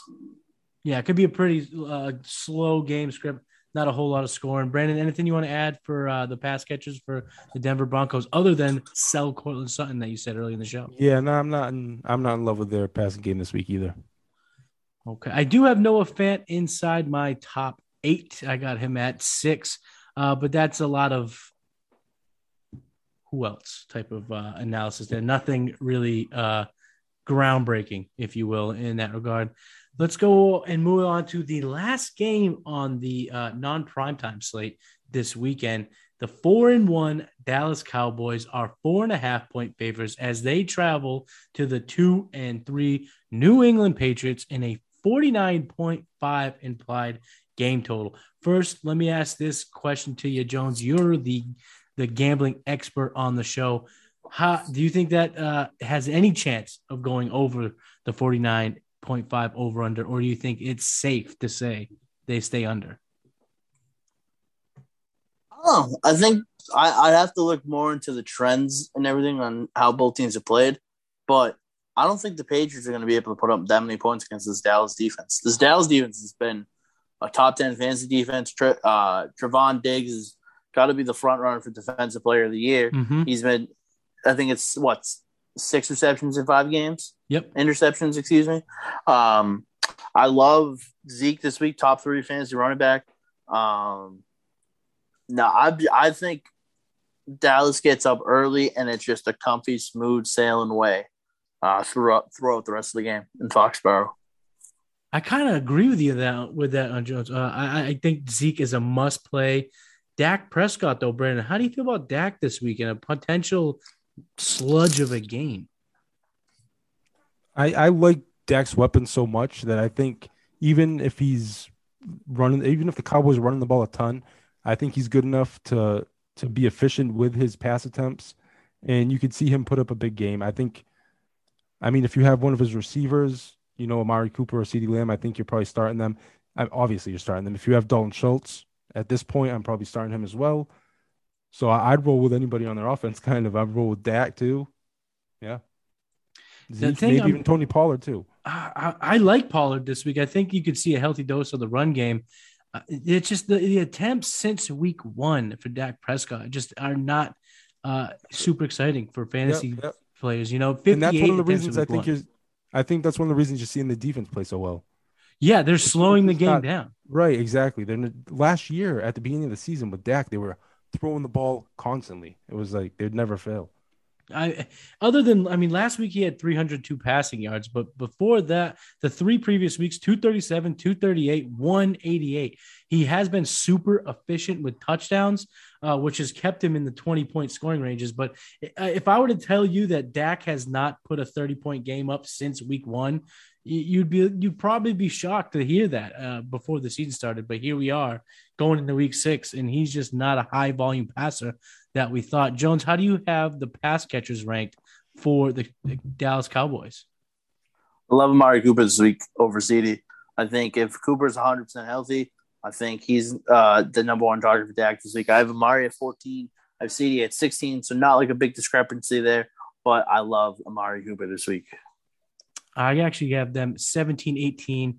Uh, I just I don't I don't know how the game script's going to go. And last week they both scored touchdowns, but the there wasn't a ton of volume. So if they don't score, you're looking at just over 10 points for both guys in PPR scoring. And uh, you know, with Belichick at the helm, I just think that this game could, you know, severely slow down, and the pace of play is just not good enough for for tremendous fantasy appeal. Um, let's talk about the New England Patriots is there anybody you're excited to playing this week, Brandon, for the uh, New England Patriots? Um, not that I'm excited to play. No, I mean, I'm I am okay with playing uh, Hunter Henry at tight yep, end. Me too. Hmm? The dude's been involved a lot. Um, they use him in the red zone. I just, I'm, I know Damien Williams was hurt. I mean, yeah, Dam- no, Damien Harris. Damien Get Harris. Damien's mixed up. There's a lot of Damien's, a lot of Williams. There's a lot of. Like, I know he had the chest injury. Right I'm not. Is is he good to go? His X-rays came back negative. I thought. It seems like he's trending that way, but he might not be necessarily good to go in in Belichick's eyes. He fumbled again right, instead of right. scoring a touchdown. Uh, my man Chris Jones here dropped an article this week. Make sure you check it out immediately after listening to this episode on couchguysports.com of the hot waiver wire ads. Uh, do you want to talk a little bit about Rhamondre Stevenson, Jonesy?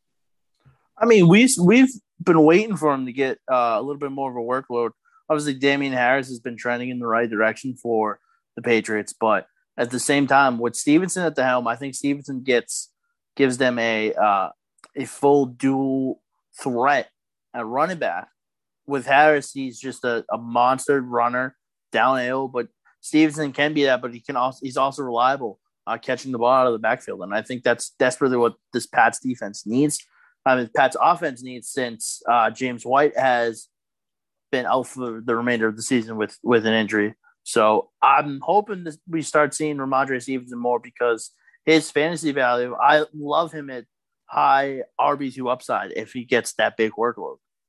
Yeah, and just Damien Harris just he's looked okay. You know, some of the the underlying metrics in, in his running game uh, suggest that some better production is ahead. But if he's going to keep having the case of the fumbles and he's going to keep getting dinged up, you know, he's not going to be reliable in Bill Belichick's eyes, and that's just something I think he he, he leans on a lot. So if that's the case, Rhamondre Stevenson could be a monster down the stretch uh, for your fantasy teams.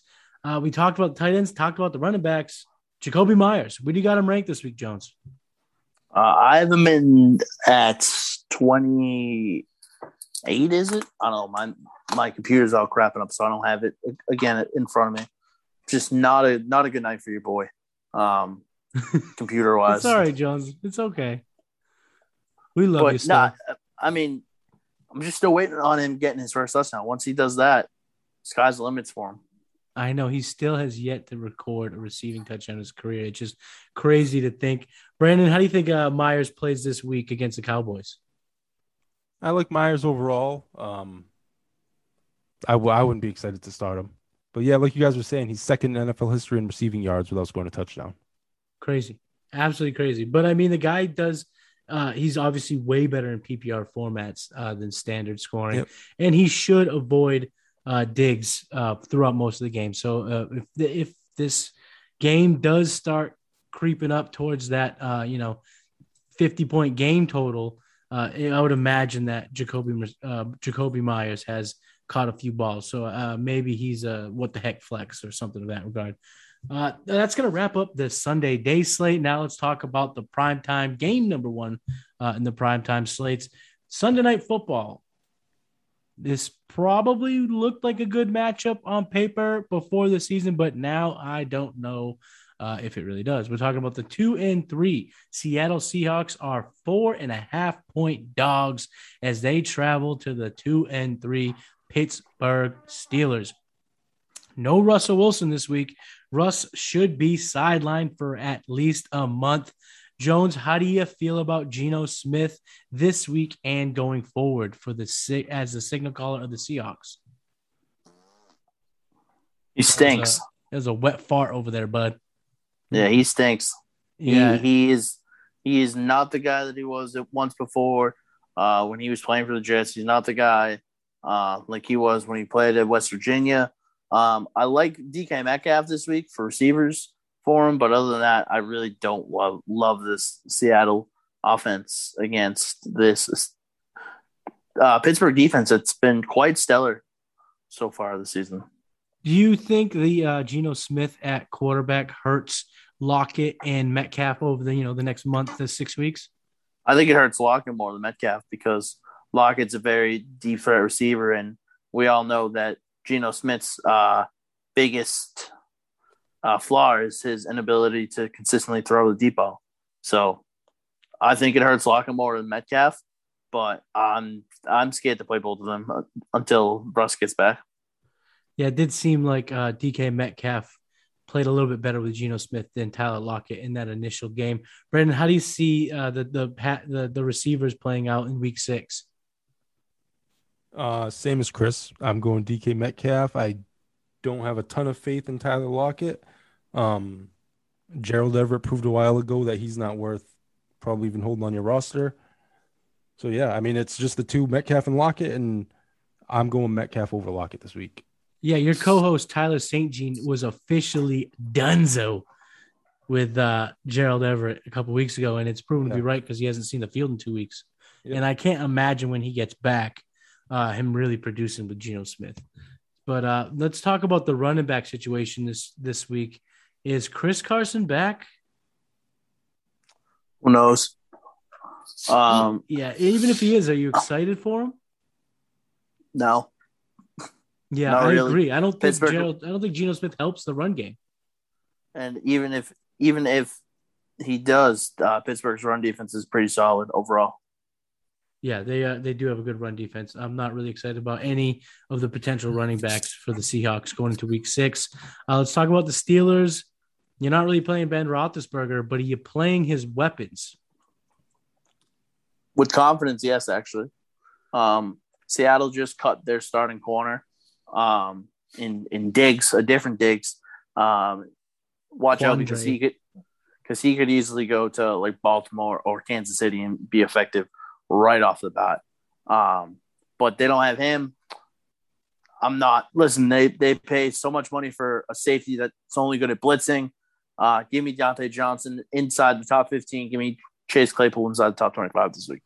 Yeah, I like both receivers too. This week I got Diontae at 14 and Claypool at 19. I think they can both eat against this pretty crappy secondary for Seattle. Brandon, obviously Najee Harris is a stud. You're playing him, but what do you think his output looks like uh, this week in week six? I mean, the guy's just a volume monster. I, expect him, he's going to get I don't know, 15 to 18 carries and I don't know, probably five to eight targets. So, I mean, if the game, if Seattle can manage to score some points, you might see double digit targets. I'm I mean, Harris is a guy that I, he's, he's going to be a early first round pick next year, I think, in fantasy drafts. No doubt about it. Let me play a little name game with you real quick. Najee Harris or James Robinson? For this week or yep. for the whole season? This week. I think I go Najee Harris. Yeah, I got Najee Harris too. Jones, let me play a little name game with you. Najee Harris or D'Andre Swift? Najee Harris. Yeah. Where do you got Najee this week? I have him inside the top 10, just outside the top five. Uh, oh, yeah, I got him five, at six.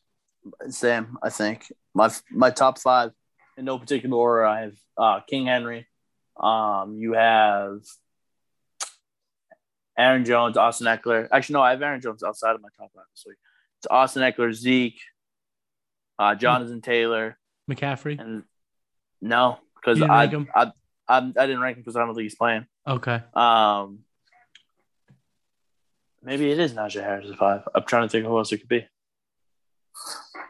I don't know. I'll have to wait and see. That's actually a great teaser. Make sure you go ahead to couchguysports.com once again to check out Key Woman Jones week six rankings. They will be on the website by the time you're listening to this show or very soon after. Uh, there is really no tight end of consequence for the Pittsburgh Steelers. We like Pat Freiermuth as a prospect, but he's yet to really fire. So you're not going to that well at all this week. But let's go ahead to the last game on the slate. Another potential shootout. Big point total. Uh, the four and one, potentially best team in the NFL, Buffalo Bills, five and a half point favorites as they travel to Tennessee and take on the three and two Titans in a 54.5 implied game total. I mean, you're starting Josh Allen. We really don't have to talk much about him. He's an absolute stud. You're starting Diggs, even though he's had a couple of duds, you're still playing him. He, like we mentioned, he's just a, an absolute elite wide receiver. But I want to talk about the running backs real quick, Brandon. Singletary and Moss. Moss seems to be pulling away.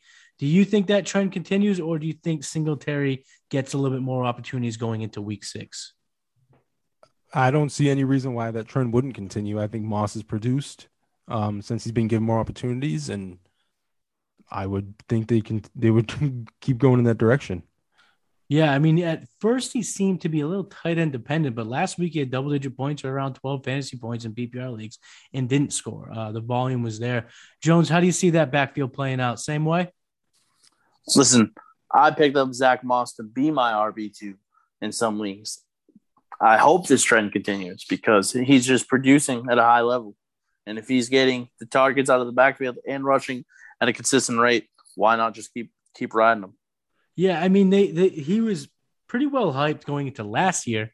Uh, didn't really kind of fire uh, at all cylinders throughout his rookie year, but you know, coming back in his second year, he's looked pretty good for that team. And I think at this point, you just kind of want a, a piece of this offense, this super high-powered offense. The Titans aren't they're about middle of the pack against running backs, but that's not really of consequence. It really matters uh, uh, just how the, the, the field positioning plays out for a team like the Bills.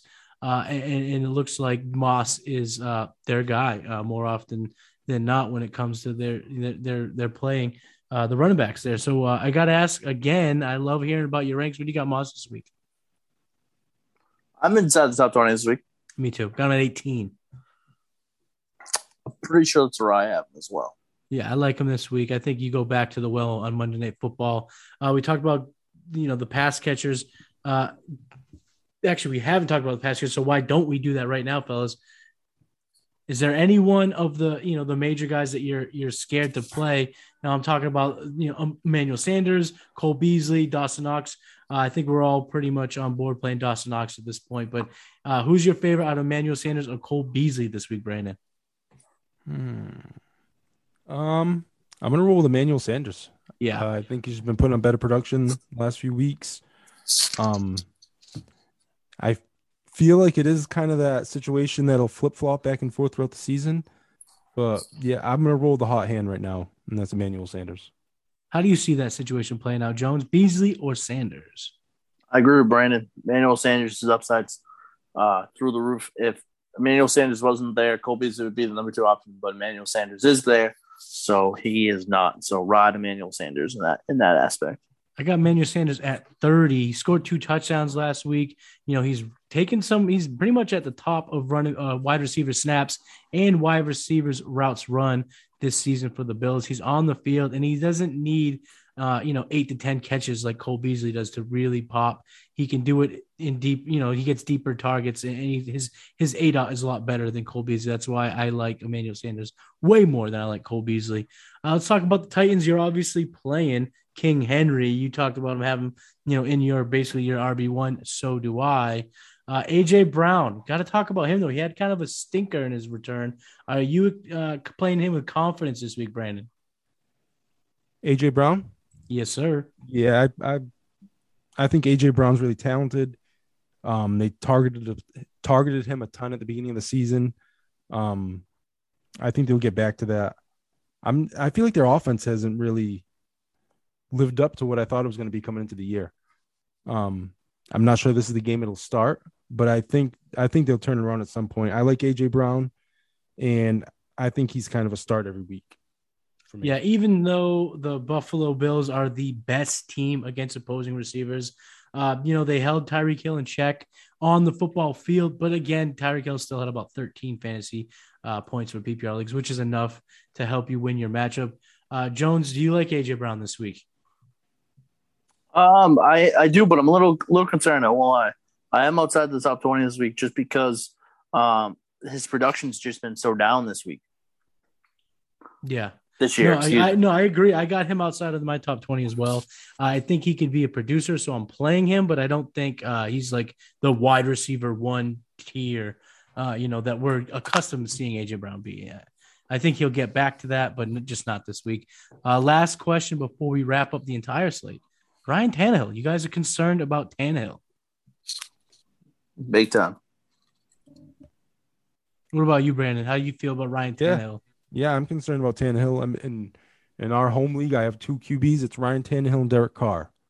So sounds like you need to make a trade for Sam Darnold, baby. Yeah, I need to make a move. I think. But yeah, um, he's get he might get Julio back this week. But yeah, I don't. We'll see like I said, their offense really hasn't lived up to what I was expecting coming into the year. Yeah, and, and a lot of that comes, I think it starts and, and ends with Ryan Tannehill. He just really hasn't been a mega producer. I thought he would have some big games under his belt by now, and he just really hasn't. Uh, maybe it comes in the future. I still think he's a talented quarterback, and they have a talented team. Uh, but it doesn't seem like they'll they'll right the ship this week against the best defense in all football against the Buffalo Bills. It's actually going to wrap up the week six slate breakdown. Whew, it's like a marathon every time we do this, Jones. And every time we do it, I feel like I need a freaking massage. To you, me both. You need a massage too. I I wish I could get a massage, and I wish I could get a quality massage without ever leaving uh, the house. How do you feel about that, Jones? Well, I think I have a little something. You got something us. for me? Yeah. Are you talking? Yeah. Are we on the same page here? Because I think I got something for you too. Oh yeah, is yeah, it our good? Is it our good old pals at Exogun? You damn right it is. Exogun is uh, just a fantastic product, and Key Woman Jones is brought to you by Exogun.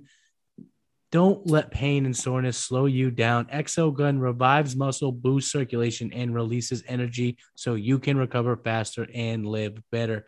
Take it wherever you need it work, the gym, the office, the trail, the ballpark, and put the power of percussion massage treatments in your hands. It's portable, adjustable, and powerful. Exogun is trusted by the pros to deliver the ultimate in recovery. And if you go to Exogun website right now uh, and type in the promo code CGS10. You will get 10% off your purchase. That's right. If you type in CGS10 at checkout, you will get 10% off your Exogun today. It comes with a charger, a carrying case, and again, use the promo code CGS10 and get 10% off. Go get your Exogun today and treat yourself to a massage at a moment's notice. Before we say goodnight and wrap up episode seven, first, we're going to bring you our week six superlatives. So, Brandon, you are our guest. So, get us kicked off. Who is your sleeper for week six? My sleeper for week six is Ricky Seals Jones. Um, he was heavily targeted last week as his first game starting as the tight end for the Reds. Ooh, can't say that. Washington football team. don't don't don't Jon Gruden. Man, yeah, so uh, he had eight targets. He had five catches for 41 yards. In the last two weeks, he's had five end zone targets, um, which ties him for first amongst tight ends. Um, he only sat for one offensive snap last week. And then if you look back at the Chiefs, the last two weeks, they've allowed uh, 14 catches for 223 yards and two TDs to, t- to tight ends. So uh, I'm rolling with Ricky Seals Jones. He's my sleeper. I like that call. I mean, Logan Thomas was once upon a time a sleeper, and he just kept going. Uh, you know, Ricky Seal Jones, athletic kid, could be that tight end sleeper you need for week six. Jones, tell the people listening who your week six sleeper is. I'm gonna ride with uh, a third option on a on a team. Um, get a little bit of a favorable matchup, in my opinion, this week. Um, I think he can uh, easily score a touchdown this week. I think his targets go up uh, from last week. I think we are talking about none other than Van Jefferson of the Los Angeles Rams. Inside my top 50 this week, I think he's got some serious upside. We, we've seen him uh, get above 80 or more yards twice this season and a touchdown in those games. Just just need him to get open. I think the Giants will have one blunder where Van Jefferson just opens up the field. That's a good one. And he seems to you know, have a lot of potential in that offense. So uh, if that that's a good call for week six, I couldn't decide uh, on my week six sleeper, so I went with two. I went with Latavius Murray for the Baltimore Ravens. Uh, I know we said that their their backfield's kind of tough, and you know it is, but he did get 52% of the running back snaps last week, and the Chargers quite frankly, they're just not good against the run so far this year. And in this game where I think there's a real chance at a shootout. I think Latavius Murray can find the end zone. That's why I got him ranked at running back 28 this week. Uh, my other guy was actually talked about a little bit earlier on. Tight end from the Indianapolis Colts, Colts Mo Alie-Cox. Mo Alie-Cox last week uh, put up eight fantasy points in PPR scoring formats. He saw four targets. He caught three of them for 50 yards. And the Texans are dead last against opposing tight ends. So if you are in a pickle, that tight end, which you know a lot of teams are, uh, you could do worse than Mo Alie-Cox. I got him ranked uh, right now at tight end 18, uh, ahead of guys like Jonnu Smith, Cole Kmet, and Robert Tonyan. Jonesy, tell the people who your biggest bust from week six will be.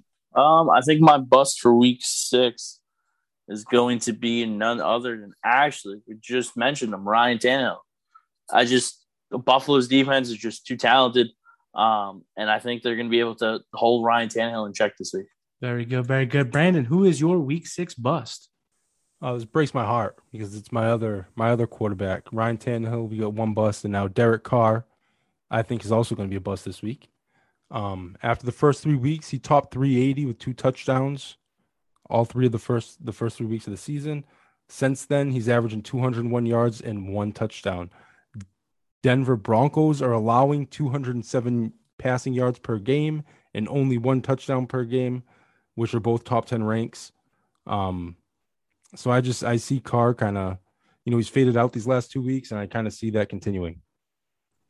Brandon, I wanted to uh, go ahead and reveal something to you. This we I haven't even been recording this episode. This was a, entire podcast ploy to get you to buy into Sam Darnold. We're going to be talking about Sam Darnold trade talks tomorrow at work.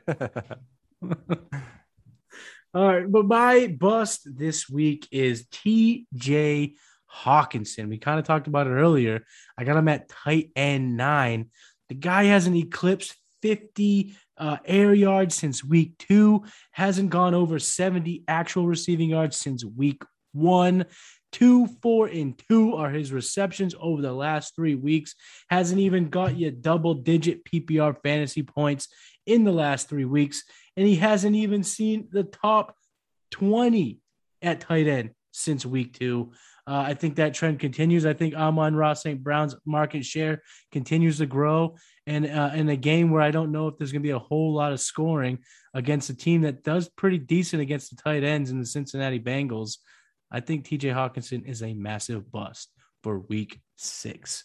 But moving on, Brandon, who is your lock of the week for week six? Uh, my lock of the week is Robert Woods. He's playing against the New York Giants. I know uh, Chris brought up Cooper Kupp earlier. He brought up Van Jefferson as a sleeper. I think the Giants are a good team to pick on with pass catchers. He had 14 targets last week, 150 yards receiving. Um, they just gave up over 300 passing yards and three touchdowns to Dak last week.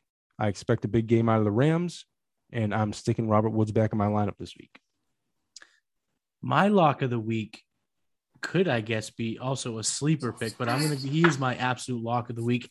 Talk about the quarterback from the Washington football team, Tyler Heinicke. I got him at quarterback 10 this week.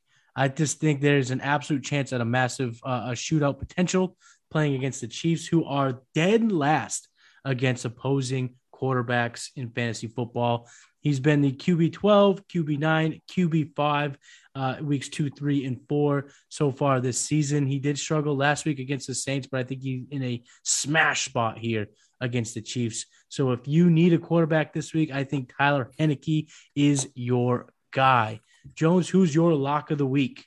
I'm pondering between two here, but I'm gonna go with this route. I think my lock of the week.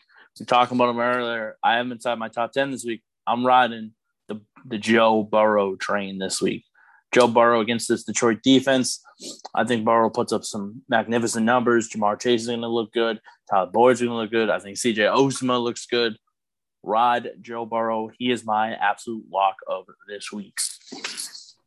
All right. So before we say goodnight, we obviously got to break off our bold takes for week six. My bold take for week six is Jerick McKinnon outscores Darrel Williams for the Kansas City Chiefs. Jerick McKinnon is an athletic freak, 44140. I mean, his measurables, measurables are off the charts. Uh, hasn't seen a whole lot of opportunity since going to Kansas City, but he did run 16 routes last week, which is a season high. And in the offseason, there was multiple reports surfacing that, you know, had some of the guys on the Chiefs talking about how he could be a legit weapon in this offense. And uh, a guy like Darrel Williams seems to have a role on this team. I think that role stays uh, where it has always been all season. And Jerick McKinnon is that guy who outscores him. And for all those fantasy teams out there spending big FAAB on Darrel Williams, maybe they're a little bit disappointed because Jerick McKinnon outscores him. And that is my bold take of the week. Jones, tell the people listen what your bold take for week six is. My bold take for week six is Trevor Lawrence is going to outscore Patrick Mahomes this week. Wow. Um, Washington's defense, it's it's it's a lot better than people give him credit for. Obviously, the uh, Mahomes is gonna love to target Kelce. Like I said earlier, all they have to do is double and take Tyreek Hill away. I think Mahomes struggles this week. I have him at ten. Lawrence on the fringe of top fifteen, but I think he can get the job done against Miami. I think he scores more points than Pat Mahomes this week. That is a huge bold take. I love it. Brandon, you're a special guest. We're so happy you came on the show tonight. Go ahead and tell everyone listening your bold take for week six. Yep. So my bold take, it's this uh, same player as my sleeper. It's Ricky Seals Jones. And my bold take is he's going to finish top five at the tight end position this week. Uh, you got Kyle Pitts out. Um, Kittle would have been on bye, but oh, he's hurt anyway. But he would have been on a bye as well with Kyle Pitts.